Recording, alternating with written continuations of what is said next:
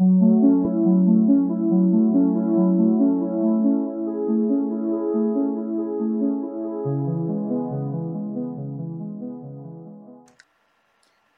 everyone. Welcome to 360 on History. Please check out the website and join me on social media for science, history, and nature. Almost everyone has heard of the Northern Lights. People now book their vacations to Iceland and Norway in the winter to be able to see them.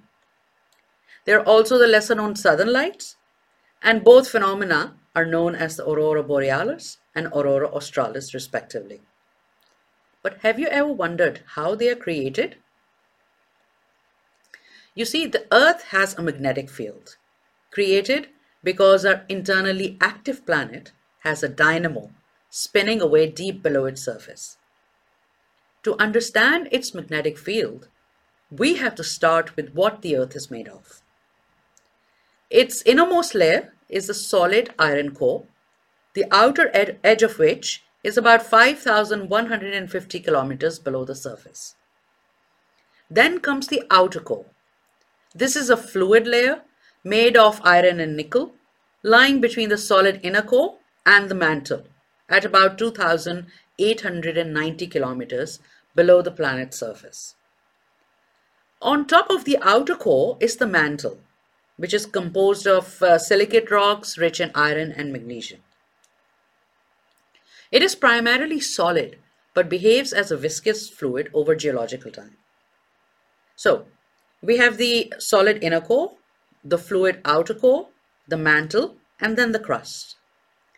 Convection of the mantle generated by the Earth's rotation allows the tectonic plates of the final layer, the crust, to move and crash into each other.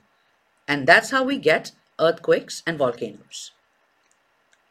The magnetic field, on the other hand, is created by the motion of convection currents of the fluid outer core and this magnetic field extends outward like spaghetti. Its extent is known as the magnetosphere, reaching tens of thousands of kilometers into space. And just like we have the geographic north and south poles, the magnetic field gives rise to magnetic poles, which are usually located near the geographic poles.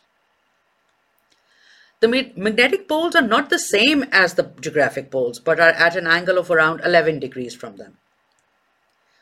Let's go over the different poles that the Earth has. So like I said, we have the geographic poles defined by the spot where all the human-made longitudinal lines meet and which are also the points where the axis on which the Earth rotates meets its surface. There are also what's known as the geomagnetic poles, but that's not important unless you're a space physicist. So we'll just leave them for now. Then we come to the magnetic poles generated by the magnetic field of the Earth.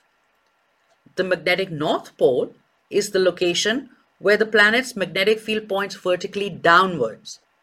So if a compass were used in the north pole, it would point downwards towards the center of the Earth. And this will be opposite at the magnetic south pole. Our magnetic field is extremely useful to us. It protects us from harmful solar winds, which blast us with the sun's radiation and particles. The field also helps in navigation, of course, and it may even have played a crucial role in the evolution of life. Now, let's talk about the auroras or northern and southern lights.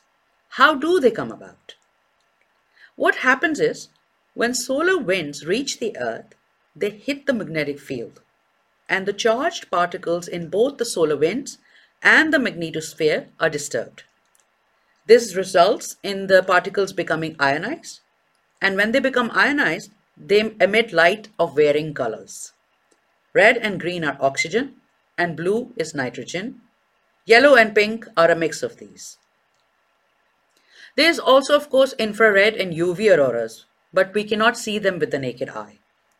And this is how we get the northern and southern lights. Now, while these are magnificent sights, the main thing that the magnetic field does is protect us from harmful solar radiation by deflecting the solar wind particles. Life would not exist on this planet if we did not have the magnetosphere. And now we come to the kicker. The Earth's magnetic poles move around. The exact position of the magnetic North Pole was calculated for the first time in 1831. And by 1904, it had moved 50 kilometers, or about 31 miles. In 2001, the Geological Survey of Canada calculated its average, average position to be 81.3 degrees north by 110.8 degrees west. And now it has been determined that the magnetic North Pole has been moving east at an unusually fast pace, heading from the Canadian Arctic towards Siberia at a speed of about 55 kilometers per year. But this has changed recently to about 40 kilometers per year. This unusually fast pace led to an earlier than expected update to the World Magnetic Model, which is our mathematical foundation system for nav navigation. Usually the model is updated every five years, with the last one in 2015. But due to the new position, it had to be updated in February 2019 instead of 2020. So in addition to ships and commercial airline systems, your cell phones were also updated to depict the new magnetic north because remember, all of our navigation depends on our knowing where the magnetic poles are. So why is it moving? The answer is that it has always moved around due to the pull and push of the magnetic field.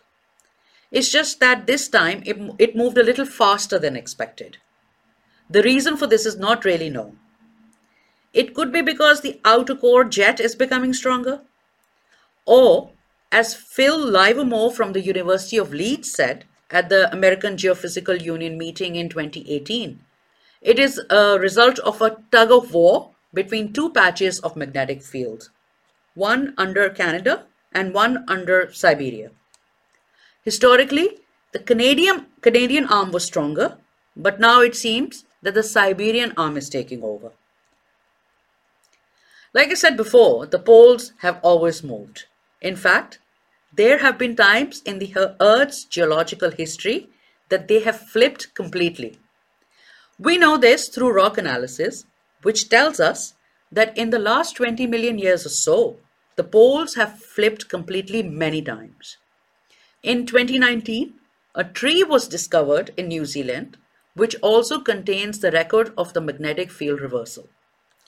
This tree, called Agathis australis or kauri in the Maori language, was found in New Zealand's North Island.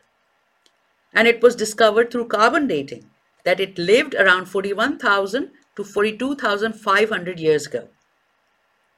It shows that the magnetic field almost reversed at this point, though it did not do a complete flip. The trend for com complete reversal is around every 200,000 to 300,000 years, with the last full reversal taking place around 780,000 years ago. So we are due for one. But this process is unpredictable, so no one can tell for sure. The range can be 100,000 years to 50 million years. However, the magnetic North Pole has become weak recently, so you never know. Right, what will happen if the field does a full reversal? Past polar flips have been slow, taking place over thousands of years, so nothing dramatic is expected. What will happen is that slowly but surely, the compass needle will move to align with wherever the North Pole is. A greater impact is likely to happen on animals and birds that use the magnetic field to navigate. They will get confused. But there has been life on this planet for about 3 billion years. So they should get used to it eventually. Our main issue will arise if the field continues to get weaker. This is likely to bring in harmful radiation from the sun, which obviously is a cause for concern. And it has been becoming weaker for about a century or so. In the southern hemisphere, we have a weak spot known as the South Atlantic anomaly that causes problems for low orbiting satellites. However, we don't really need to panic because even if it continues to become weaker, it won't entirely disappear for billions of years. Historically, the field has weakened and then become stronger again, a phenomenon known as excursions. Another thing that will happen is that the auroras will be visible at lower latitudes because a weaker field would mean solar particles would penetrate Earth's atmosphere.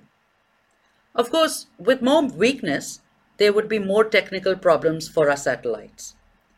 But overall, a weak field would not be catastrophic for life on Earth. And a complete north-south pole reversal would not matter at all. But if it does happen, I think it will be epic. Thank you for joining me on 360 on History. Please check out the blog on this topic in the show notes. See you next time.